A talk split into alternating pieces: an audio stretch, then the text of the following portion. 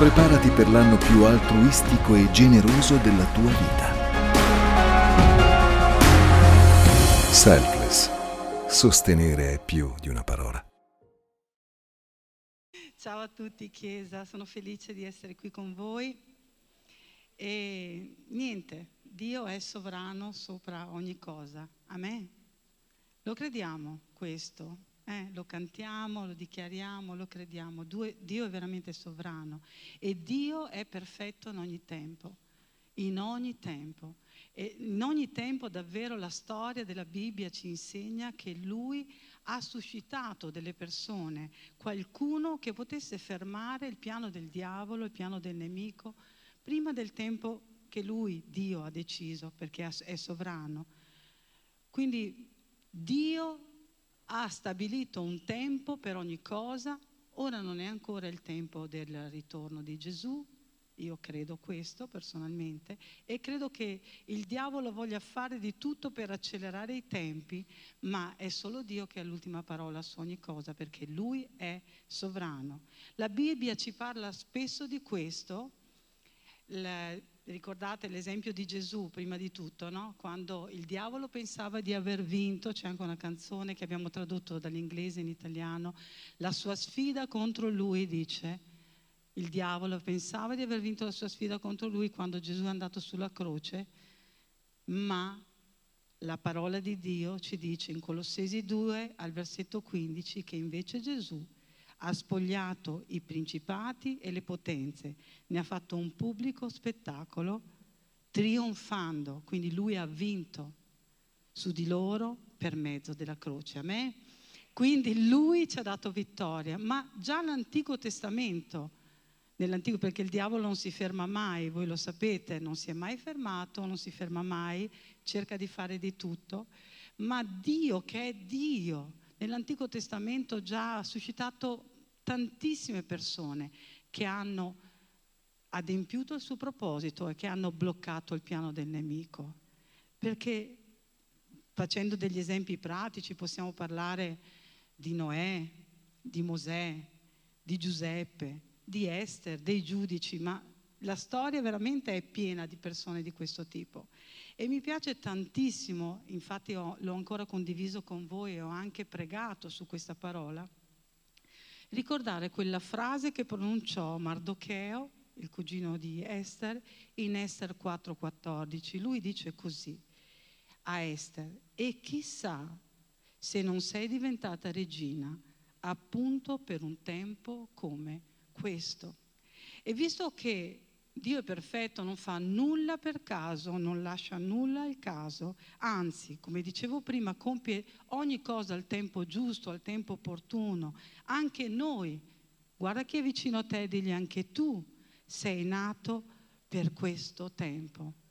A me noi lo dobbiamo credere, Dio ha un proposito, Dio non fa niente per caso. Per cui se tu sei qui adesso, non solo ascoltare quello che io condivido con te, ma in questo tempo preciso è perché Dio ha un proposito specifico per la tua vita. Lo dobbiamo credere perché è realmente così. A me? Quindi ascoltando la voce di Dio, obbedendo alla sua parola, possiamo affrontare qualsiasi tipo di situazione, sia a livello personale sia a livello sociale, che andiamo ad affrontare, ricevendo proprio da Dio pace e benedizione in ogni situazione, perché Lui è un Padre buono. Se vi ricordate in, nelle mie precedenti predicazioni, per esempio, ho parlato di alcuni personaggi della Bibbia dell'Antico Testamento, tipo Deborah, Giosuè, Gedeone. E anche oggi voglio parlarvi di un personaggio della Bibbia, un re. Un re, più precisamente, il diciassettesimo re del regno di Giuda e voglio condividere con voi la sua storia, cercherò di essere abbastanza veloce prendendo i punti più salienti e fare con voi alcune riflessioni che hanno impattato il mio cuore e che credo profondamente che possano essere utili anche per ognuno di voi. Quindi questo re di cui sto parlando nacque in Giuda in un tempo molto tumultuoso, diciamo così. Infatti La Bibbia ci dice che nei 60 anni precedenti il popolo si era completamente allontanato da Dio, aveva sovvertito le leggi del, del Dio Yahweh, il Dio di, di Abramo, Isacco e di Giacobbe. E il, suo re, il regno di Giuda era diventato veramente pervertito, degenerato, facevano ogni sorta di peccato di qualsiasi tipo, in modo che davvero tutto il popolo stava seguendo delle cattive vie. E solo pochissime persone erano ancora rimaste timorose di Dio, avevano ancora timore di Dio. Pensate che il Tempio Santo di Dio che era stato costruito da Re Salomone, se vi ricordate, era stato anche dissacrato con i peggiori idoli possibili e immaginabili. E quindi la vera adorazione a Yahweh, il vero e unico Dio, era stata cancellata proprio non solo personalmente, ma a livello nazionale ed era stata sostituita con la dissolutezza e con i rituali pagani di ogni specie, di ogni tipo. Il regno di Giuda per sei decenni era costantemente quindi ricaduto nell'idolatria, allontanandosi da chi? Da colui che aveva conosciuto, da colui che aveva guidato, dato i dieci comandamenti, li aveva guidato nella terra promessa, l'aveva aiutato a conquistare la, te- la terra pro- promessa. E tutto ciò che era buono era diventato era stato sovvertito praticamente, quindi ciò che era giusto e buono era stato sostituito dal, da ciò che era malvagio e veniva fatto pure passare per buono. Ciò che era luce era considerato tenebre e le tenebre erano considerate luce. E sì che, se voi andate poi a leggere la storia lo vedete, 60 anni prima il profeta Isaia aveva dato un severo avvertimento al regno di Giuda, aveva fatto comprendere al popolo che non doveva deviare dalla legge di Dio. Quindi, come dicevo prima, la parola di Dio era proprio stata accantonata, nessuno l'ascoltava più, era diventata una cosa fuori moda, un po' come stanno cercando di far passare in questi ultimi tempi. Chi leggeva la Bibbia, chi avrebbe, avesse voluto leggere la Bibbia, era un vecchio stile, non era degno di essere ascoltato, il posto era stato preso da altre cose, va bene? Amen, ci siamo fino qua. Dopo vi dico il nome del re per chi non lo sa già, intanto parlo un po' della sua storia. Quindi nessuno si ricordava più di quello che il profeta Isaia 60 anni prima aveva fatto. E cosa aveva fatto 60 anni prima? 60 anni prima, non so se vi ricordate, comunque l'impero di Assiria, che era molto potente, era mh, entrato, aveva travolto e decimato la popolazione del regno del nord, quindi del regno di Israele. Sapete che i regni c'erano due regni, il regno del nord e il regno del sud, quindi il regno di Israele e il regno di Giuda. E tutte le persone che avevano vinto questa guerra erano state deportate in cattività e da quella cattività non sarebbero mai più tornate. Quindi l'impero di Assiria decide di affrontare anche il regno di Giuda per distruggere il regno di Giuda che era molto più piccolo rispetto al regno di Israele. Ma siccome il regno di Giuda in quel tempo, quindi 60 anni prima, dava ascolto e obbediva alla voce del profeta Isaia, non successe nulla e non riuscirono nell'intento di conquistare il popolo di Giuda. Amen. Ma, ma purtroppo, purtroppo, purtroppo eh, il profeta Isaia era morto e quindi la sua voce profetica non era stata nemmeno ricordata, era stata messa anzi a tacere. Quindi il Tempio era rovina, come dicevo prima, era pieno di idolatria e il popolo stesso di Dio, colui che doveva portare avanti la, la parola di Dio, la volontà dell'Eterno, a me, cosa stava facendo? Sacrificava agli idoli i propri figli vivi e li bruciava sull'altare del dio Moloch. Pazzesco, vero? Se voi andate a leggere Due Re al capitolo 23, c'è tutta una sfilza di idoli che il popolo di Giuda aveva sostituito all'eterno Dio, al nostro Dio, a Yahweh, all'unico e al vero Dio. Quindi mentre su questi altari il sesso e il peccato erano veramente sfrenati, si, si mescolavano con dei rituali perversi di adorazione, nella valle della Genna, che chi, per chi è andato in Israele è una valle piccolina che si trova proprio a sud di Gerusalemme, nella valle della, della Genna si compivano questi rituali sacrificando i figli al dio Moloch. E mentre Pensate, mentre venivano sacrificati i bambini e venivano fatti passare vivi per il fuoco, i sacerdoti del dio Moloch suonavano i tamburi molto forte per evitare che si sentissero le grida dei bambini che stavano per morire. Quando alzavano il volume dei tamburi ancora più forte e gridavano al loro Dio in modo fa- che le urla dei bimbi non si sentissero. Quindi il, questo bambino, questo re di cui vi sto parlando, nacque in questo contesto.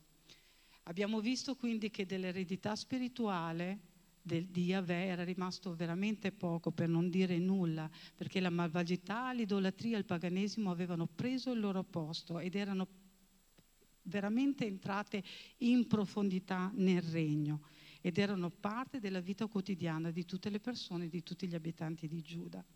E vorrei dirvi questo, che quando noi siamo vuoti spiritualmente, quando noi allontaniamo la parola di Dio, quando noi non diamo più ascolto a ciò che Dio ci deve dire, quando noi non siamo più disposti ad obbedire all'unico vero Dio, purtroppo anche nel nostro cuore possono prendere posto degli idoli.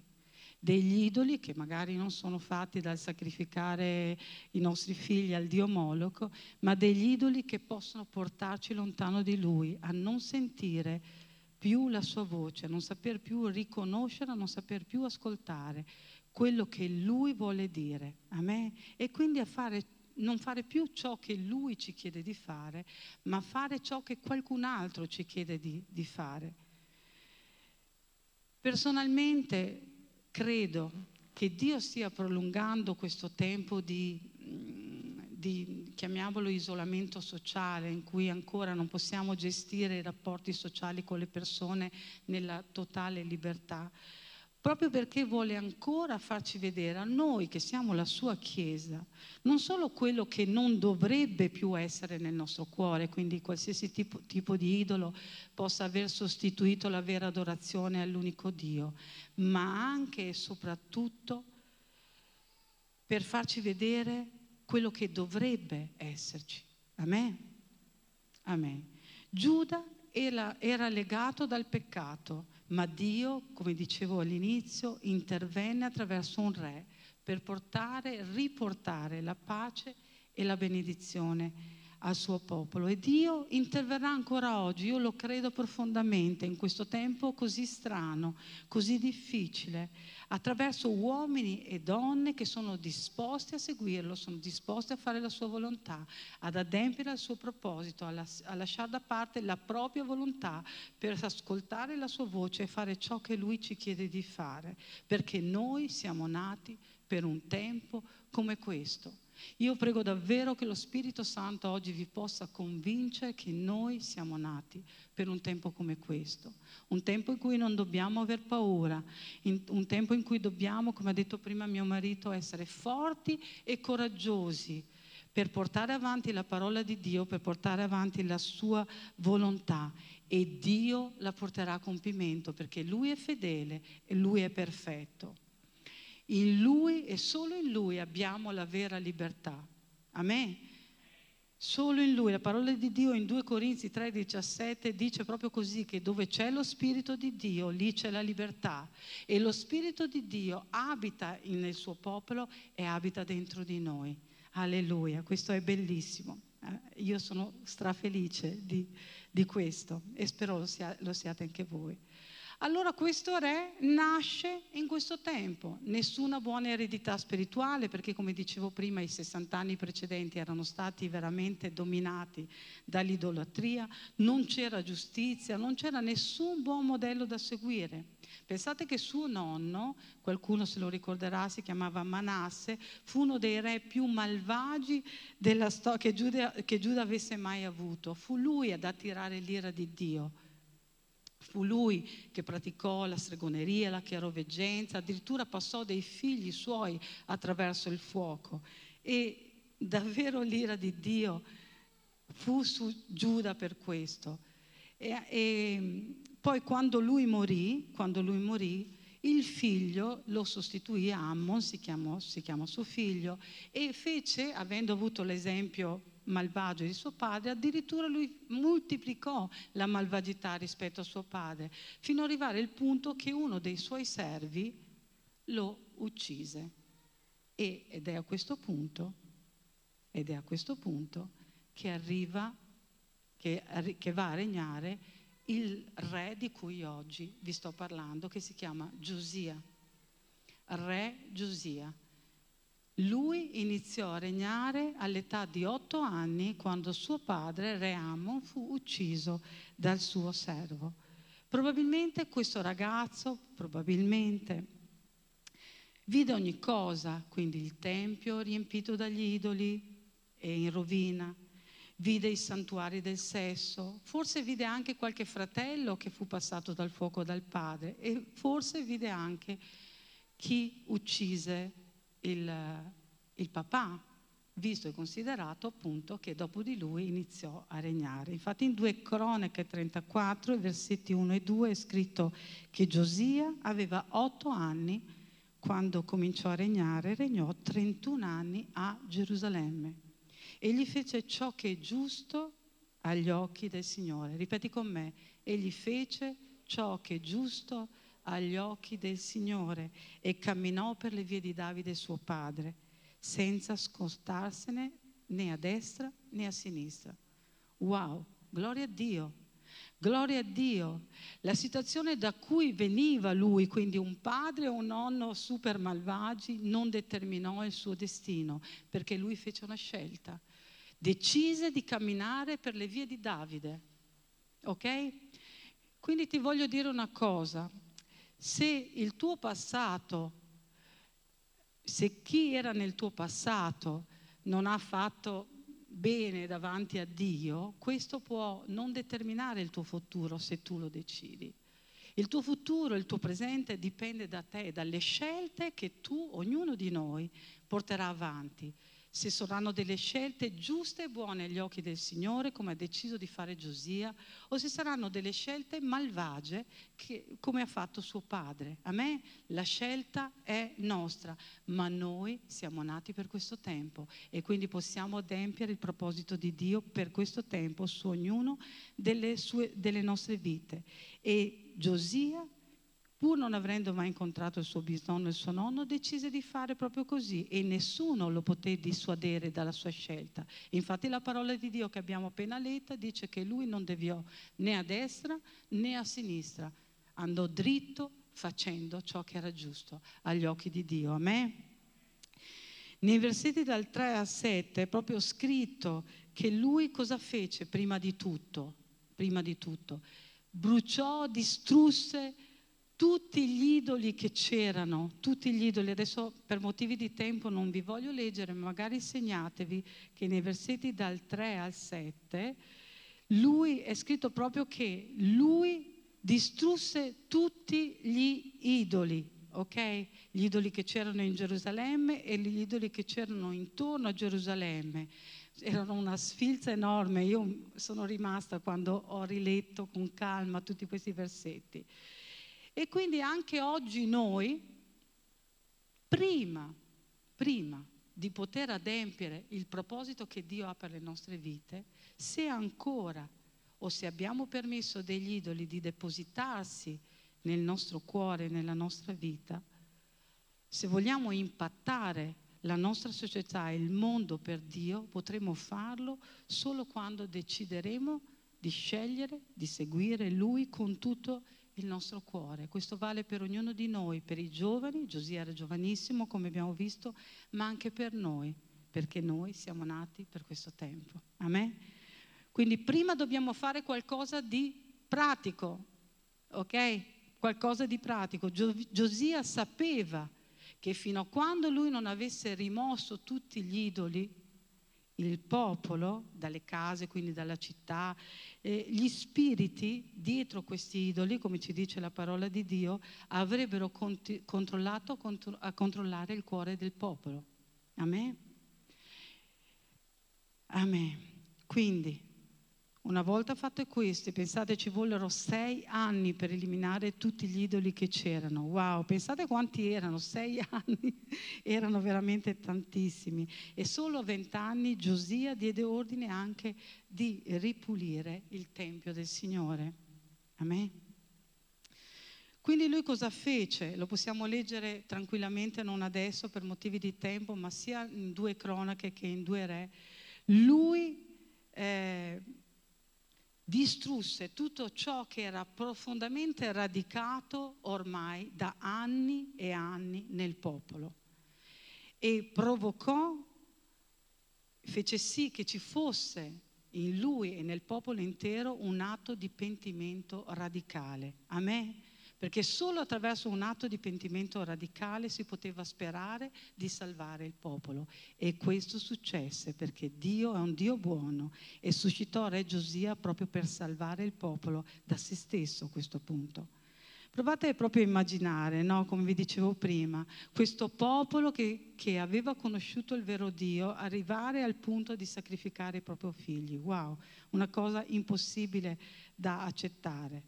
Ed oggi chi è il Tempio di Dio? Il Tempio di Dio oggi siamo noi. Amen. Quindi che, tempo, che tempio siamo? Mi sono fatta questa domanda prima di tutto per me e la voglio fare ad ognuno di voi in modo che sia un motivo di riflessione. Noi apparteniamo a Gesù, lui ha dato e ha pagato il prezzo più caro che potesse mai pagare e che nessuno di noi poteva pagare, solo lui lo poteva fare. Quindi non permettiamo nessun idolo di prendere dimora nel nostro Tempio. A in 1 Corinzi capitolo 3 versetti 16 e 17 è scritto non sapete che siete il Tempio di Dio e che lo Spirito di Dio abita in voi. Se uno guasta il Tempio di Dio, Dio guasterà lui, poiché il Tempio di Dio è santo e questo tempo, tempio siete voi. Non permettiamo agli idoli di prendere posto nel nostro cuore. Lasciamo che il nostro tempio sia un tempio santo ad essere usato per la sua gloria. Personalmente io credo che il virus che dobbiamo temere più di tutto non sia, il Covid o qualsiasi altro virus possa venire avanti con l'influenza o chissà quale tipo di virus, ma che sia quello dell'idolatria, perché è l'idolatria che danneggia il nostro cuore e magari può entrare in maniera subdola e sottile e farsi strada in noi senza magari che noi ce ne accorgiamo e infettare non solo noi, ma anche i nostri figli naturali o spirituali e le generazioni future. Purtroppo il giorno d'oggi pochi predicatori parlano di peccato, di pentimento, di inferno, di queste cose qua, perché si preferisce sempre usare un messaggio di tipo eh, di prosperità oppure di eh, sì che va tutto bene, un messaggio per inci- eh? motivazionale, che va bene perché ci sta, Dio è un Dio buono, Dio ci dà il meglio e tutto, però non dobbiamo mai dimenticarci che queste cose non sono uno scherzo, sono cose reali, ok? E quindi, come a quei tempi un predicatore come Isaia poteva essere scambiato per un predicatore vecchio stile o fuori moda, la parola di Dio era stata accantonata proprio perché era stata considerata, perché gli idoli avevano preso il posto di Dio e la parola di Dio era stata considerata fuori moda, Dobbiamo fare la stessa cosa anche noi, non permettere che la parola di Dio venga accantonata e non permettere che gli idoli prendano il posto della parola di Dio, perché la parola di Dio non è mai fuori moda, è sempre fresca, è sempre attuale, è sempre di utilità per ognuno di noi. Amen. Amen. Amen. Cosa fece Re Giosia quindi? Lui distrusse tutti gli idoli e c'è scritto così, che lui ordinò che la valle della Genna diventasse un luogo dove venivano scaricati i rifiuti, la spazzatura. E fu così, rimase un luogo di spazzatura anche ai tempi di Gesù. Infatti nel Vangelo di Marco, al capitolo 9, viene proprio detto questo. Quindi distrusse tutto e divenne un luogo dove tutti portavano la loro loro, eh, era una discarica praticamente a cielo aperto, che, dove il fuoco per distruggere tutte le spazzature, la spazzatura e i rifiuti che c'erano veniva consumato, non smetteva mai di bruciare, pieno di vermi e naturalmente pieno anche di fettore, perché potete immaginare questo posto com'era. Quindi quanto è importante che noi non permettiamo a niente e a nessuno di prendere il posto di Dio nel nostro cuore, in noi. Pastore Rosalind, quando è venuta qua, ha condiviso un passaggio molto breve che io voglio ricondividere con voi dal Vangelo di Marco, sempre il capitolo 9, dove è scritto così, se la tua mano ti fa cadere in peccato, tagliala. Meglio è per te entrare monco nella vita che avere due mani e andartene nella genna, nel fuoco inestinguibile dove il, vermo, il verme non muore e il fuoco non si spegne. Vedete qua Gesù che parla perché nella genna era esattamente così, il fuoco era inestinguibile, c'erano i vermi e non si spegneva mai il fuoco. Se il tuo piede ti fa cadere in peccato, taglialo, meglio per te entrare zoppo nella vita che avere due piedi ed essere gettato nella genna. Se l'occhio tuo ti fa cadere in peccato, cavalo, meglio per te entrare con un occhio solo nel regno di Dio che avere due occhi ed essere gettato nella genna. Quindi tradotto, qualsiasi cosa ci faccia perdere la nostra relazione con Dio o ci fa essere tiepidi, leviamola. A me, leviamola, tagliamola. Non dobbiamo temere di perdere qualcosa, anche se è qualcosa che può essere utile o di valore, se questa cosa non ci permette di stare con Dio e di passare la nostra eternità con Lui. Amen.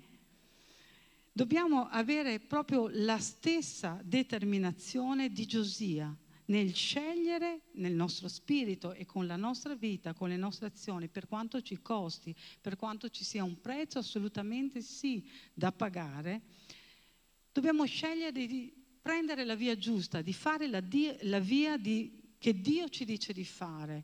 Sarà facile? Sarà facile? No, però ragazzi, cioè se vogliamo seguire Gesù, se vogliamo davvero seguirlo fino alla fine, facciamolo, perché siamo certi che la sua ricompensa, la sua benedizione verrà in questa vita, ma soprattutto nell'eternità. Amen.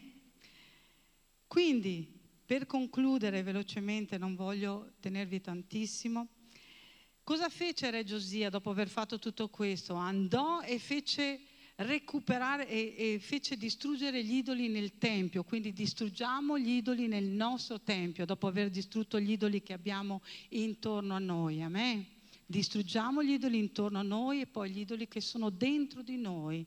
E quando abbiamo distrutto questo, abbiamo distrutto questo, Faccia, cosa ha fatto Giosia? Ha trovato, non lui personalmente, ma il sacerdote, che il Chia ha trovato il libro della legge. Wow, il libro della legge, che era stato accantonato, nessuno l'aveva più letto, ho detto la parola di Dio, non lo sapeva più nessuno cosa c'era scritto e quando Re Giosia legge la parola di Dio si pente, la nazione si pente e cambiano completamente le cose. Dio manda un risveglio che durerà per tutta la durata del regno di Re Giosia.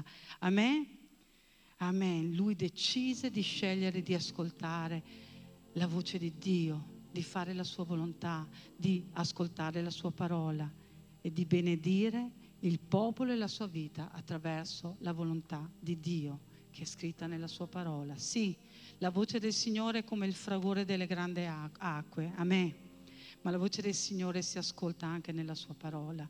La voce del Signore ci parla attraverso quello che Lui scrive. Se noi smettiamo di ascoltare la sua voce o non chiediamo rivelazione alla sua voce, alla sua parola, non gli chiediamo di dirci, di rivelarci quello che ci vuole dire, di rivelarci la sua volontà, se noi smettiamo di pregare in accordo con la sua parola e quindi con la sua volontà, non potremo arrivare ad adempiere il proposito che Dio ha dal principio, prima che noi nascessimo, per ognuno di noi. Amen. In questo lungo tempo di isolamento sociale che non è ancora finito, forse qualcuno di noi ha fatto fatica, ha fatto fatica a stare a galla, a stare in piedi, ha permesso degli idoli o qualcos'altro o a qualcun altro di entrare al posto di Dio in maniera magari subdola, sottile. Il diavolo è molto astuto, è molto astuto. Lui non mente mai completamente, ci dice delle mezze verità. Ma noi possiamo oggi scegliere di posizionare la nostra vita in accordo alla sua volontà e alla sua parola e di allontanare per sempre qualsiasi tipo di idolo, anche piccolo, che possiamo aver messo al posto di Dio e al posto della sua parola. Mio marito la settimana scorsa ha parlato dell'importanza della preghiera, a me. A me. Ed è importante chiedere a Dio delle cose in accordo alla sua volontà. È ok, va benissimo.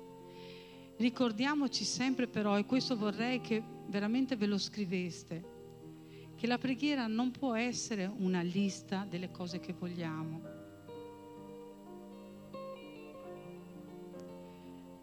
Forse abbiamo pregato facendo una lista a Dio delle cose che ci servono, di cui abbiamo, pensiamo noi di avere bisogno.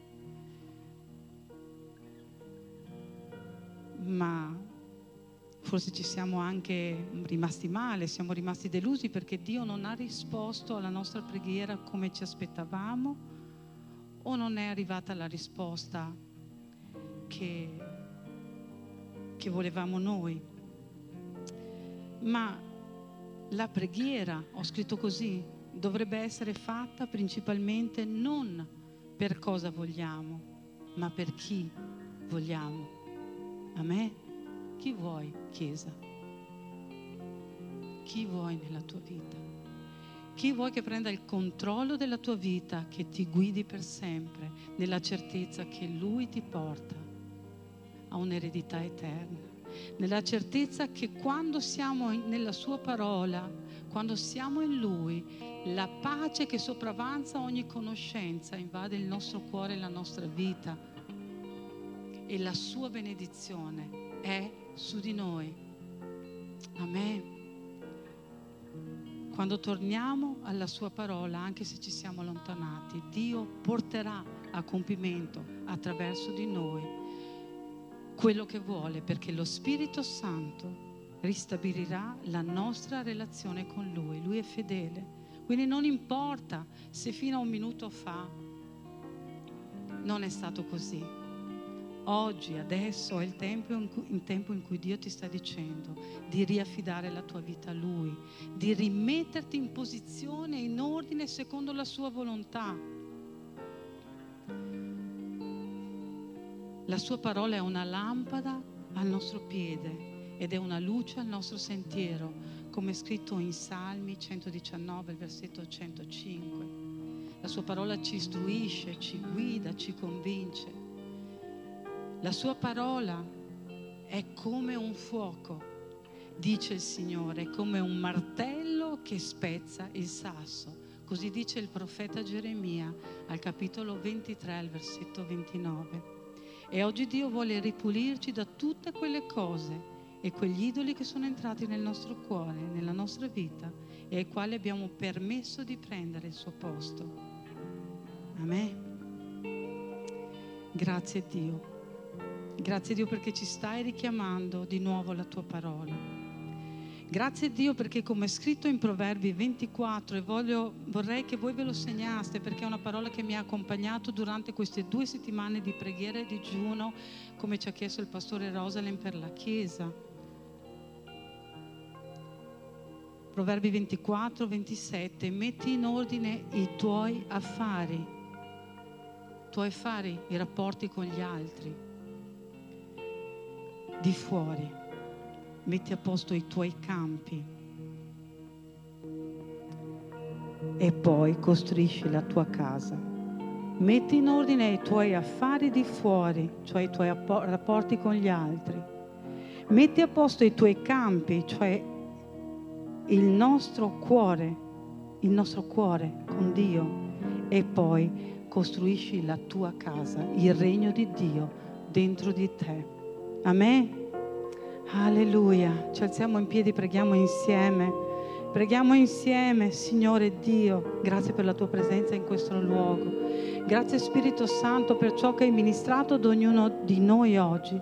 Grazie Dio perché tu sei un Dio di patto, un Dio di alleanza, un Dio che non ci lascia e non ci abbandona. Un Dio che porta a compimento la tua parola nel momento in cui noi decidiamo di prendere una, una decisione radicale, per essere radicali in te e nella tua parola. Lavaci, Signore, e puliscici come è stato fatto, come da Re Giosia nel Tempio, che siamo noi e intorno a noi, affinché noi possiamo essere liberi di ascoltare la tua parola, di non avere nessun tipo di distrazione, di nessun genere che ci allontani da te nel nome di Gesù. Grazie per la tua presenza, Spirito Santo, e davvero dacci convinzione oggi che solo nell'essere ancorati a te, alla tua parola e alla tua volontà, noi riceviamo benedizione, noi riceviamo, riceviamo pace, noi riceviamo tutto ciò che tu hai preparato per noi. È tempo oggi di dirgli Dio, noi siamo qua. Perdonaci per ogni cosa sbagliata che abbiamo pensato, detto, fatto per ogni cosa che non è in accordo con la tua volontà, per ogni cosa che ci ha fermato nel proposito che tu hai per ognuno di noi, Signore. Noi vogliamo servirti, stamattina ci umiliamo alla tua presenza. Pieghiamo il nostro cuore, Signore, i nostri pensieri questa mattina alla tua presenza. Vogliamo scegliere te, vogliamo scegliere la tua volontà, vogliamo scegliere la tua, la tua guida, Signore che sia tu a parlare oggi e a rivelarti alle nostre vite come non mai. Togli o strappa dal nostro cuore, dalla nostra mente, intorno a noi e dentro di noi tutto ciò che non è tuo, tutto ciò che non appartiene a te, tutto ciò che non dà gloria al tuo regno. Noi vogliamo adempiere il nostro destino, essendo equipaggiati dalla tua parola essendo equipaggiati da te, proprio come fece Re Giosia, Signore. Amen. Prega insieme a me nel tuo cuore. Lo Spirito Santo ci sta rivelando che cosa dobbiamo togliere. Ci umiliamo davanti alla tua croce, Signore Gesù, sapendo che noi siamo più che vincitori in te tu hai sconfitto le tenebre, Signore, tu hai sconfitto la morte, tu hai sconfitto il peccato e noi scegliamo di sconfiggere ogni nemico della nostra vita ancora una volta oggi insieme a te. Se qualcosa ti ha sostituito, Signore, oggi ti diciamo prendi tu il posto che ti spetta. Regna tu, Dio, vieni a regnare, come abbiamo cantato, vieni a guarire, vieni a liberare il cuore, Signore siamo il tuo tempio, tempio, vogliamo essere un tempio santo per la tua gloria. Amen. Amen. Amen.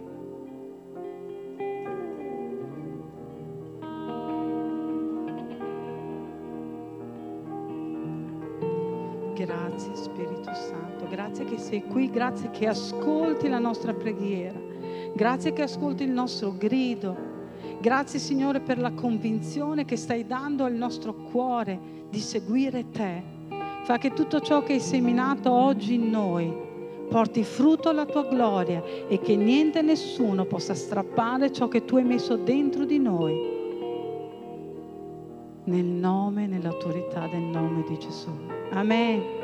Amen. Ciao Chiesa. Ciao a tutti. Che Dio continui a benedirvi.